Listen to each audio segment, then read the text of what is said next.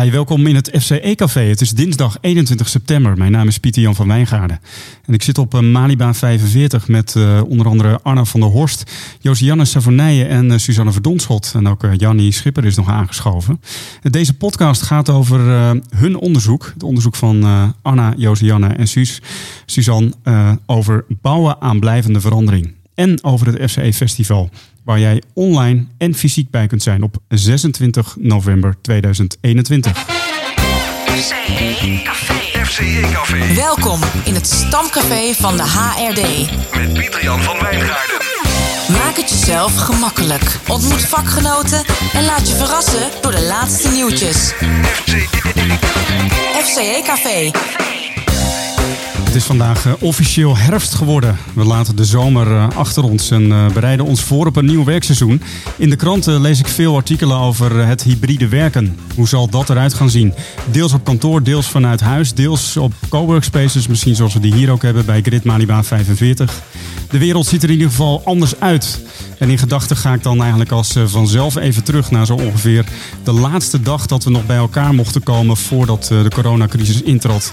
En dat was namelijk 11 maart 2021 in het Akoesticum in Ede. Als je een vlek hebt in je kleding of op de bank, dan kan je bij de drogist middeltjes kopen. En op die flesjes staat altijd een waarschuwing. Zoiets van probeer het eerst op een onopvallende plaats uit en daarna mag je pas het hele bloesje of de hele bank daarmee behandelen. Iets soortgelijks is aan de hand met vernieuwingen in organisaties. Het is niet zo raadzaam om iets nieuws meteen uit te smeren over de hele organisatie. Je kan beter beginnen met een paar mensen die zin hebben om iets op te pakken. Uh, een groepje enthousiastelingen die iets gaat doen. Om, om met hen samen te kijken of het werkt en hoe het werkt. Je begint eigenlijk het liefste klein. Suzanne, dat lijkt al wel heel lang geleden, hè? Echt, hè? Dat was een andere, ander tijdperk. Ja. Samen in een zaal. ja. Wat is er in de tussentijd inmiddels veel gebeurd? Je hebt, uh, je hebt jouw onderzoek naar hoe je kleine bewegingen groot gemaakt zijn weer opgevolgd. Vertel eens. Ja, het is altijd een beetje ironisch. Hoe meer je weet, hoe meer je ook weet wat je niet weet. Dus dan heb je dingen uitgevonden, maar dat roept altijd weer nieuwe vragen op. Dus in de vorige fase van het onderzoek zijn we allerlei strategieën op het spoor gekomen. Hoe je grote bewegingen of innovatieve initiatieven kunt uitbouwen. Strategieën om te verbreden, dus om er meer mensen bij te betrekken. Strategieën om te verdiepen, meer kennis te ontwikkelen. En we hebben toen ook een aantal regieprincipes gevonden. En dat is waar we nu in, het, ja, in de komende fase van het onderzoek ben ik daar verder op ingegaan. Dus wat kan je doen om meer regie te nemen op de vernieuwing waar je aan bouwt? En dat wil eigenlijk zoveel zeggen als uh, hoe zorg je goed voor jezelf? Hoe maak je slimme keuzes? Wie betrek je erbij? Maar misschien ook van wie kan je beter afscheid nemen? Daar probeer ik meer zicht op te krijgen. Spannend. En uh, hoe, hoe, hoe, ver ben je dan mee? Of wat, uh, ja, vertel eens. Ben je aan het interviewen? Ben je ja, aan het lezen? ik spreek ontzettend veel mensen. Ik lees, ik schrijf daar blogjes over. En het leukste vind ik dat er twee nieuwe onderzoekers zijn aangesloten in de open keuken. Anna en Josianne, die hier vandaag ook zijn. Dus zo uh, wordt er aan alle kanten onderzocht, vragen gesteld en uh, nou, inspiratie gedeeld. Dat uh, maakt me heel nieuwsgierig. Anna en Josianne, we gaan er straks ook uitgebreid met jullie over doorpraten. FCE Café. Neem eerst even een kijkje op onze social media. En uh, laat eens even bij uh, LinkedIn beginnen. Uh, eigenlijk heel goed nieuws. De eerste uitvoering van de FCE Post-Bachelor opleiding e-learning die gaat definitief van start op dinsdag 5 oktober. Met Marcel de Leeuwen. En uh, dat gaan uh, bijeenkomsten worden die ook fysiek plaatsvinden. Dus volgens mij is er nog plekken. Kijk even naar Jannie. knikt inderdaad. Dus mocht je daar nog interesse in hebben. Superleuke leergang. waar we ook in eerdere podcasts aandacht hebben besteed met Marcel de Leeuwen. Dus mocht je nog mee willen doen, dan, dan kan dat. En laat het dan even weten aan Jannie Schipper via info.corporateeducation.com. Veel aandacht ook voor boeken in de laatste editie van Opleiding en Ontwikkeling, Suzanne. Jij uh, schreef daar uh, iets over op LinkedIn. Ja, ik vond het leuk. Ons eigen nieuwe boek over impactonderzoek kreeg een uh, recensie van Isolde van Roekel. Of tenminste recensie, ze besprak het boek. En dat was ontzettend leuk. Ze, was, ze heeft het aan de orde gesteld en daar wat dingen uitgelicht. Dus was ik blij om dat te zien.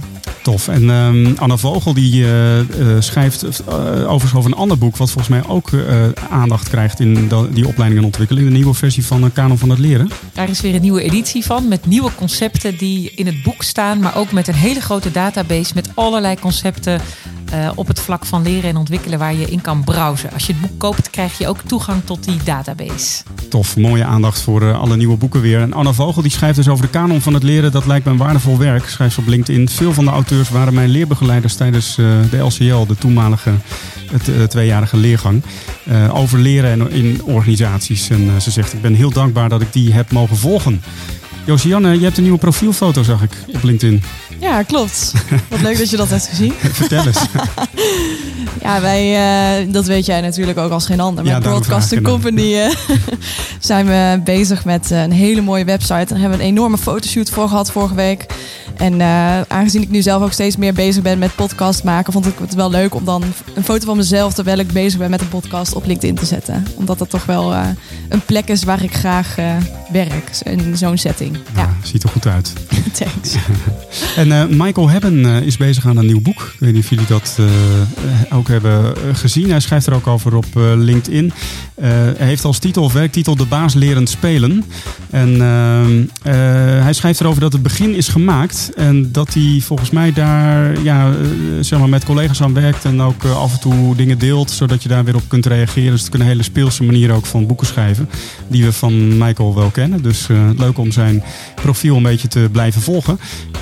Er is ook nog eh, leuk nieuws op het vlak van leren en ontwikkelen als het gaat over transfer van leren. Ik zag dat eh, Jolanda Botka haar proefschrift heeft eh, ingediend bij de commissie en haar promotiedatum gepland staat.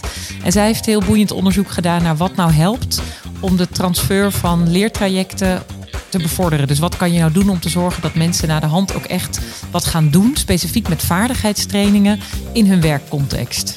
Tof, transfer, dat is toch weer zo echt zo'n begrip waar je heel blij van wordt. Hè? Echt eh, hardcore, onderwijskundig. Tenminste, ik word daar blij van. Ik ook. Ja, Emmy Hesseling, een van onze oud-deelnemers, is met pensioen. Ze schrijft daarover op eh, LinkedIn ook. Ze zegt, nu is het klaar. Ik verlaat mijn laatste werkgever, het UWV, na 13 jaar. En ze kijkt met veel plezier en voldoening daarop terug. Nou, de, ik hoop dat je geniet, Emmy, van deze nieuwe fase in je leven. Op Twitter gebeurt ook het een en ander. Het gaat veel over Prinsjesdag natuurlijk.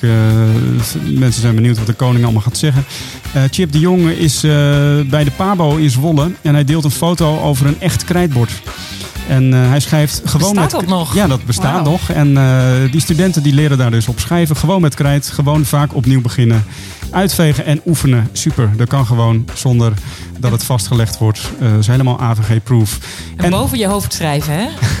Is dat zo? Dat leerde ik, ja. Je moet boven je hoofd, zodat de leerlingen het goed kunnen goed zien, lezen. ja. Nee, die foto eh, zag er ook prachtig uit met mooie krulletters. Dus eh, dat eh, zit wel goed. Leuke cartoons ook van Mark de Koning. Hij was ook gastdocent bij onze leergang. En we zien hem af en toe nog terug. Onder andere over heisessies. eh, die steeds vaker eigenlijk weer gepland worden. En nou, Mark kan daar leuk over tekenen. Als je wil volgen, kijk dan op Twitter via de Mark de Koning.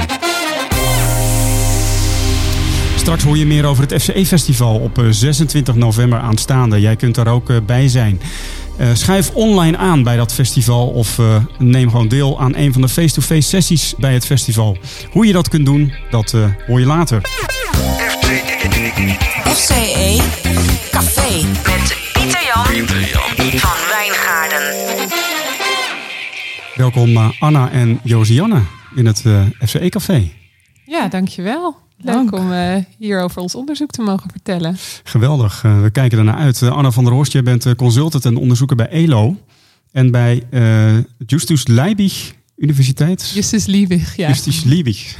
Vlakbij Frankfurt. eh, Vlakbij Frankfurt. ja. Een Duitse universiteit, zoals je wel hoort. Ja. En hoe ben je eigenlijk op het idee gekomen om samen met Josianne en Suzanne onderzoek te doen naar bouwen aan blijvende verandering? Ja, ik vind het een heel mooi eh, onderwerp. En het is eigenlijk ontstaan, eh, deze vraag, eh, doordat ik, onderzoek, ik heb onderzoek gedaan naar proactief loopbaangedrag. Het gaat over de vaardigheden die mensen nodig hebben om zelf sturing te geven aan hun loopbaan op zo'n manier dat werk waardevol is en blijft. Eh, en bij ELO ontwikkelen we daar allemaal tools en eh, platforms voor. En ik zie dat bij de implementatie van die tools soms eh, dat heel veel teweeg brengt. En echt zorgt voor dat organisaties anders gaan kijken naar leren. Of anders gaan kijken naar loopbanen en mensen meer regie kunnen nemen. En ik zie ook soms dat het blijft bij één interventie. En dat kan ook waardevol zijn. Maar het is natuurlijk heel mooi om ja, een beetje te ontrafelen van wat is nou het geheim? Of wa- wanneer is nou het verschil daar tussen een leuke interventie of een echte verandering en een echt ander, een start van ander gedrag. En uh, toen ben ik op zoek gegaan naar van wie weten daar nou meer over of wie kunnen wij daarbij helpen. En zo kwam ik bij uh, Kessels en Smit uit. En uh, ja, toen zijn we samen met Josian en Suzanne dit onderzoek gestart. Omdat we eigenlijk ook wel ontdekten gaandeweg dat we vragen hebben die dicht bij elkaar liggen of overeenkomen. Josianne, Savernijen, jij bent adviseur, onderzoeker en podcaster. Dus bij Kessels en Smit hoorden we zojuist. Zeker. Wat inspireert jou als het gaat om, om dit onderwerp, bouwen aan blijvende verandering?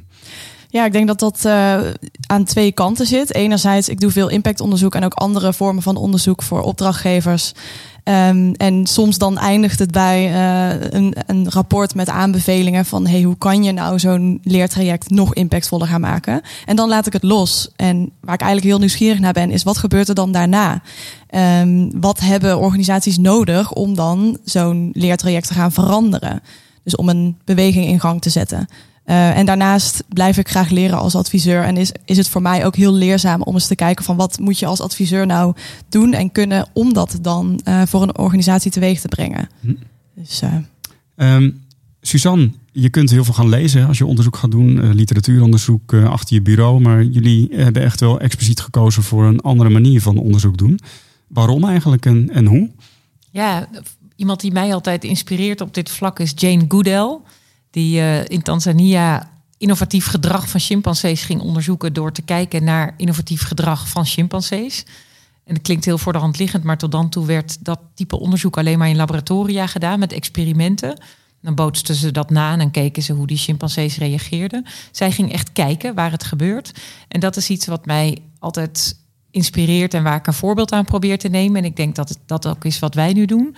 Dus kan je, gaan, kan je naar die plekken gaan waar iets gebeurt en daar kijken hoe mensen het aanpakken, hoe ze het doen. En eh, we lezen ook wel hoor. En proberen we dan weer een blogje van te maken. Dus het is ook wel, we doen wel echt onderzoek. En tegelijkertijd proberen we vormen te vinden die ook voor onszelf het leuk maken en aansprekend. En ik volg nu bijvoorbeeld um, uh, een trekker die bouwt aan een uh, initiatief wat gaat over uh, het opleiden van mensen op het vlak van palliatieve zorg. En dan kijk ik hoe pakt ze dat aan? Welke mensen verzamelen zij om zich heen? En hoe neemt ze regie op die ontwikkeling? Of ik volg iemand die zich bezighoudt met uh, het, uh, het, verzorgen van mentorlessen voor leerlingen op school. Ze werken samen met uh, allerlei zorginstellingen. Hoe, en de gedachte is een beetje, zouden we leerlingen niet al tools in handen kunnen geven om veerkrachtig om te gaan met alle uitdagingen waar ze voor komen te staan? Hmm. Nou, en ik volg dan die trekkers, zou je kunnen zeggen, van die initiatieven. En dan kijk ik hoe pakken ze het aan, wat doen ze, waar lopen ze tegenaan. En dat proberen we, daar proberen we dicht op te zitten. Ja, dus je volgt dan zeg maar mensen eh, op een plek die nog niet eens het antwoord gevonden hebben, als ik het goed begrijp. Dus die echt ook zelf aan het zoeken zijn. Klopt dat? Of? Ja, zo is het. Ja. ja. En uh, dat is natuurlijk ook spannend van gaat het lukken en uh, waar komen ze op uit? En kan me ook voorstellen dat de gesprekken met jou of door het feit dat jij meekijkt, dat dat ook weer impact heeft op de keuzes die zij maken. Hoe, hoe werkt dat? Ja, het is leuk dat je dat vraagt. Want de mensen die nu in deze fase van het onderzoek die ik erbij heb gevraagd, zijn eigenlijk allemaal mensen die ik heb leren kennen in de vorige fase van het onderzoek. En die zeiden: Ik wil heel graag weer mee blijven doen. Want ik heb er eigenlijk heel veel aan de manier waarop uh, jullie ons bevragen. De inzichten die daaruit komen, de reflectie die dat oplevert, dat levert eigenlijk direct weer inzichten op om het initiatief ook verder te brengen. Dus op die manier is het eigenlijk ook ontstaan. Dus het klopt. En zo proberen we het ook vorm te geven. Dus nu heb ik bijvoorbeeld uh, op een bepaalde plek uh, mensen geïnterviewd en data verzameld. En dan brengen we een klein groepje bij elkaar van mensen die bouwen aan diezelfde vernieuwing. Om uh, samen daar betekenis aan te geven. En Anna, we hebben vanmorgen nog nagedacht over een manier hoe, je, hoe in jouw onderzoek ook op zo'n manier, hoe we samen chocola kunnen gaan maken. Ja, hoe we de conclusies kunnen trekken en hm. uh, daar iets waardevols uit kunnen halen. Ja, zeker. Een soort actieonderzoeken. Is dat ook een manier van werken die jij toepast, uh, Anna?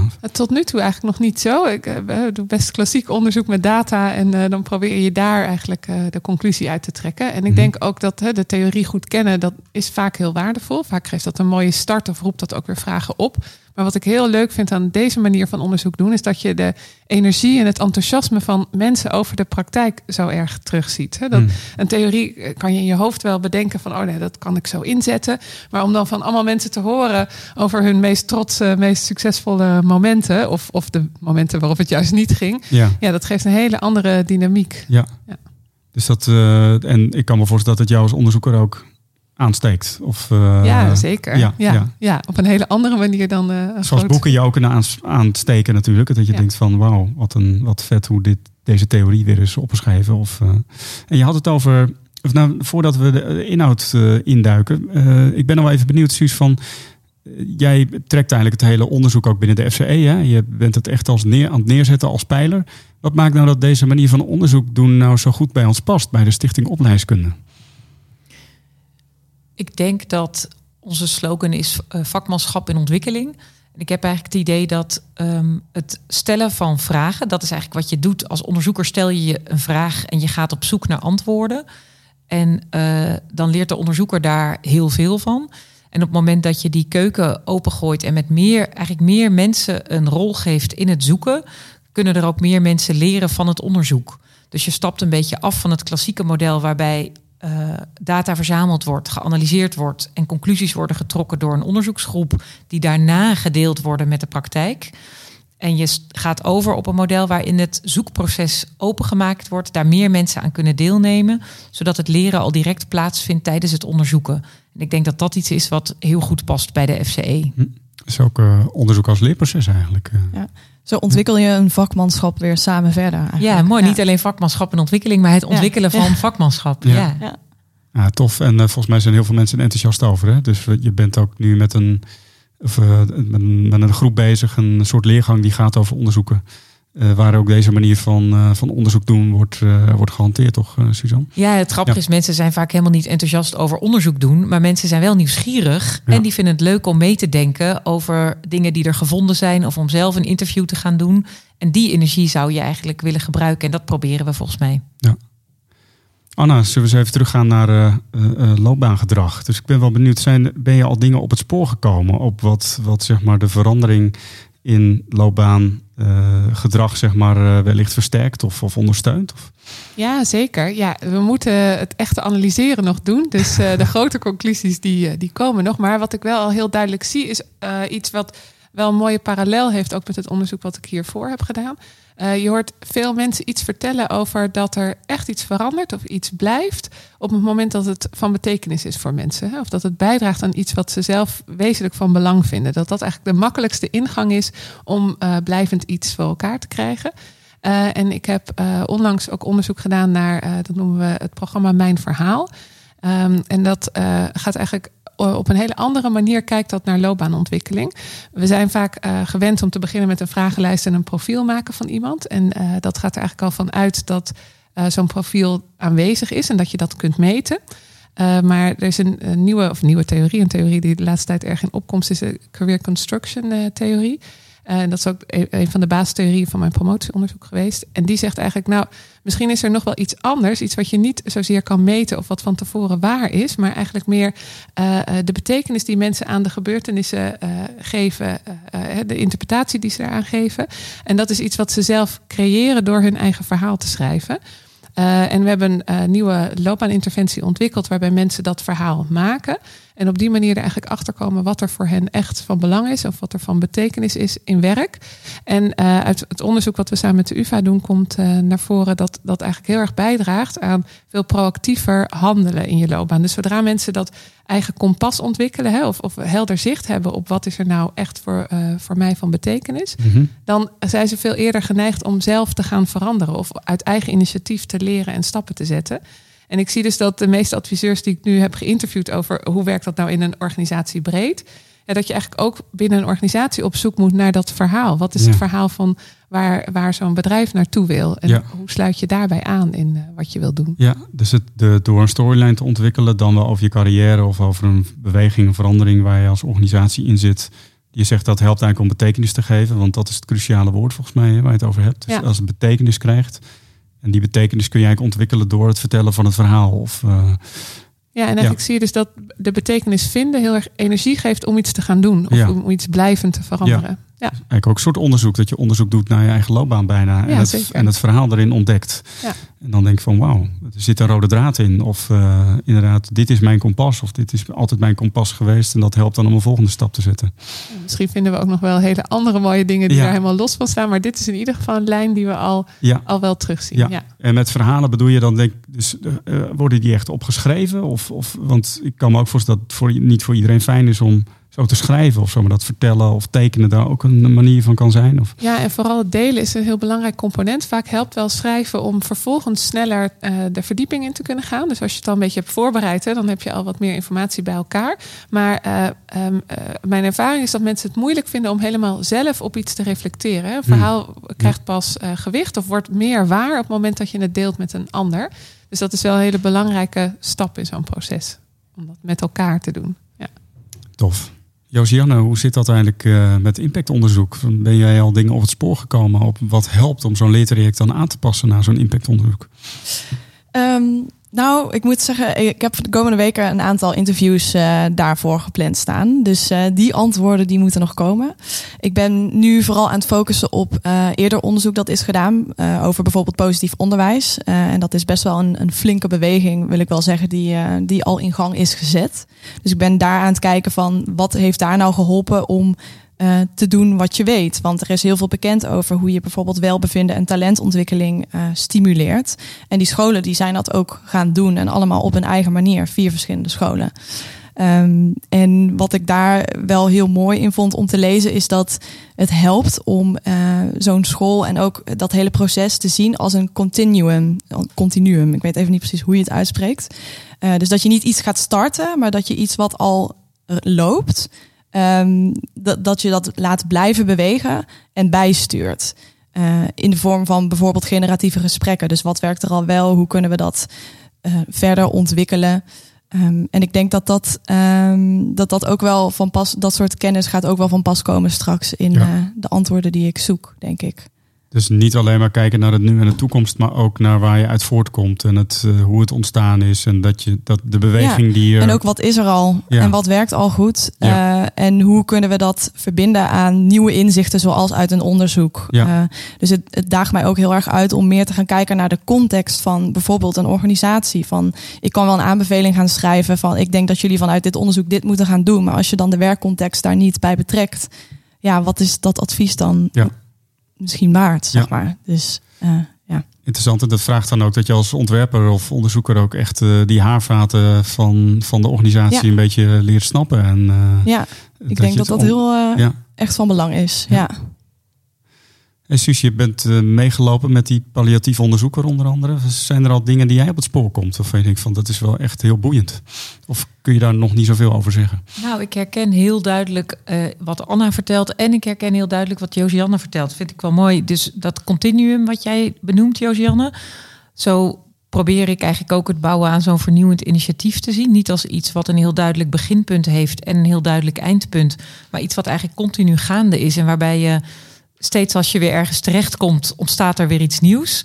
Dus dan vertelt eh, de trekker van de, dat onderwijs op het vlak van palliatieve zorg. Ja, nu zijn we eigenlijk een heel end, want het is in heel veel curricula nu eh, verankerd, die nieuwe manier van kijken, die nieuwe eindtermen.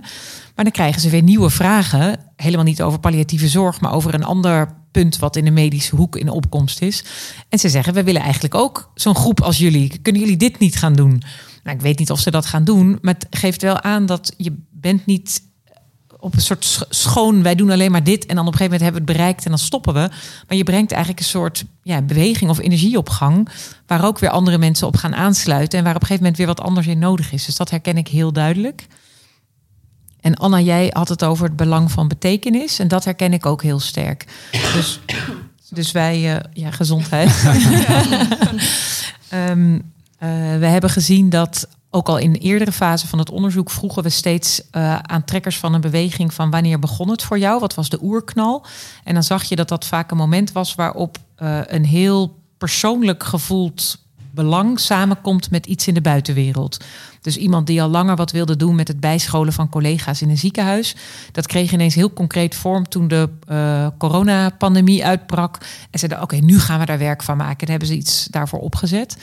En ik herken het nu ook bij ehm, de trekker die ik heb gevolgd, eh, die zich bezighoudt, waar ik net wat over vertelde, met die mentorlessen om leerlingen veerkrachtig te helpen worden.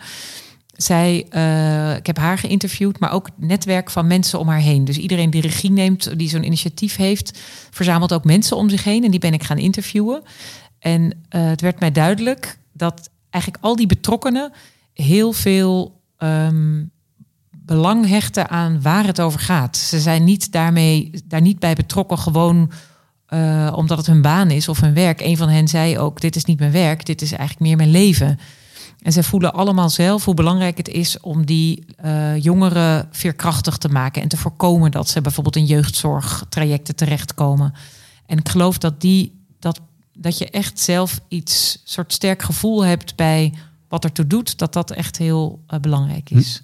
Ja, waardoor je kan ik me ook voorstellen op allerlei andere momenten in het leven dat die nieuwsgierigheid hebt aanstaan of zo. Waardoor je, als je de krant leest of de tv kijkt of ergens op een, bij een familie bent of zo. Leuk dat je ook, makkelijker verbanden kan leggen. Ja, dat kan ik me wel voorstellen dat dat ook weer associatief werkt of, of iets dergelijks. Mooi, omdat het niet alleen gaat over een taak die je doet, maar echt over iets wat je echt in het een wezenlijke leven nieuwsgierigheid. ja.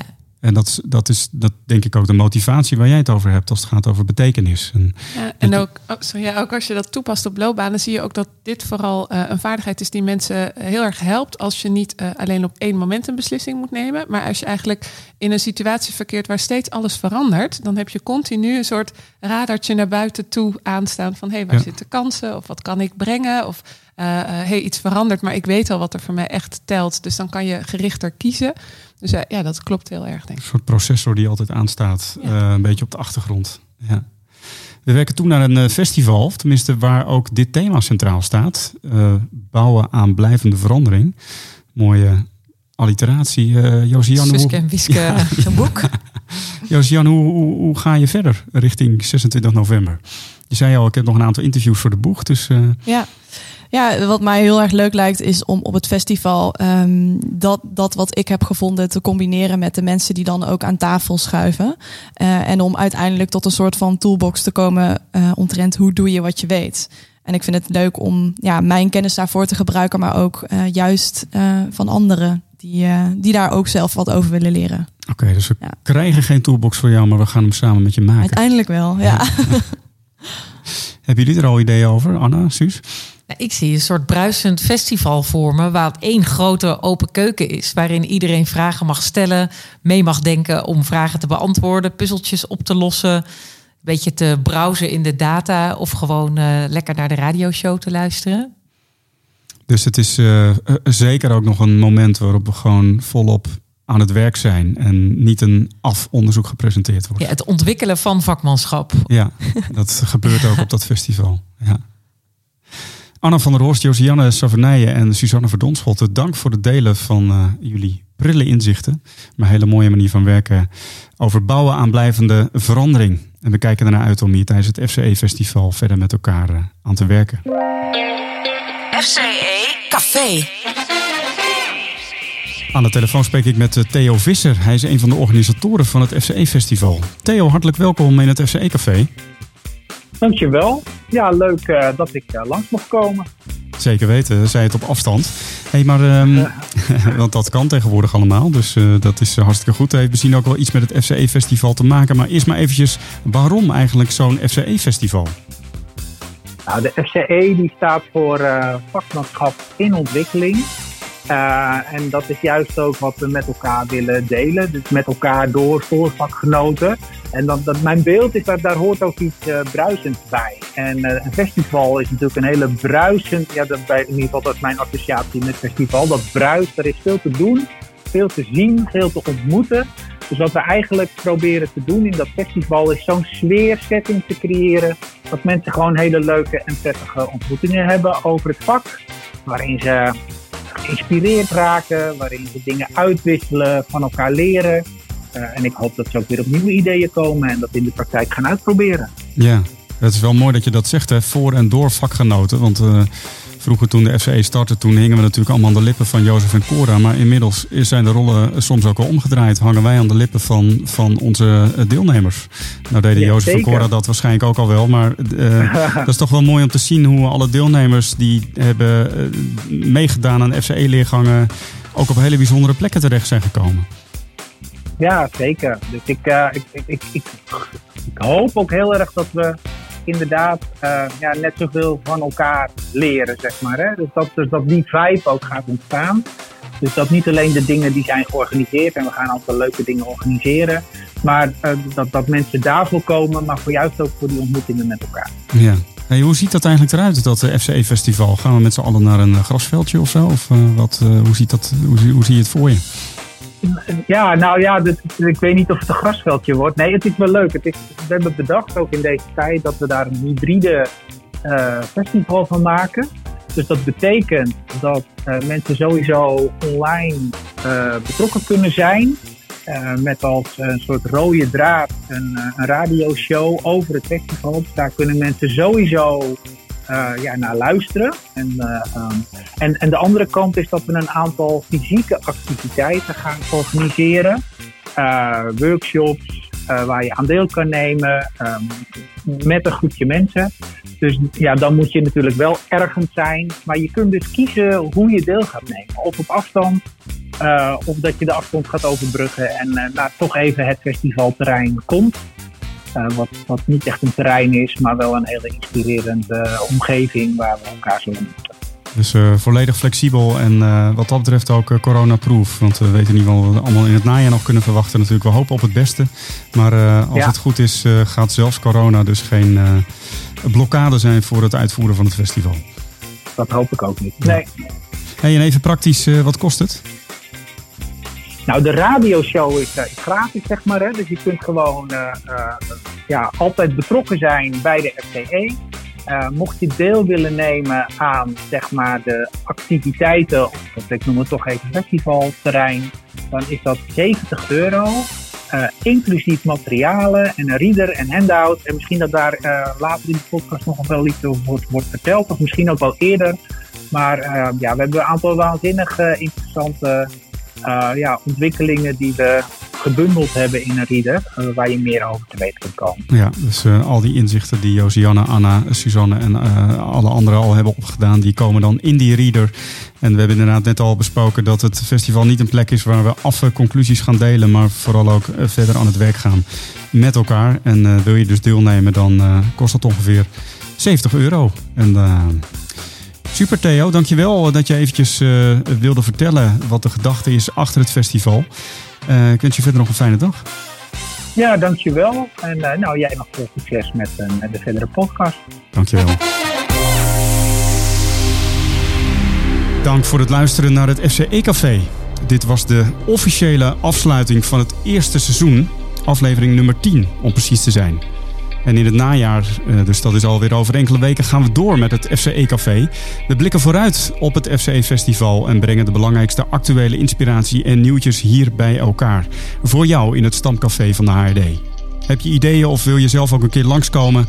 Laat het weten. Stuur me een bericht via mail, LinkedIn of Twitter. Blijf leren, blijf luisteren. Dag. FCE Café.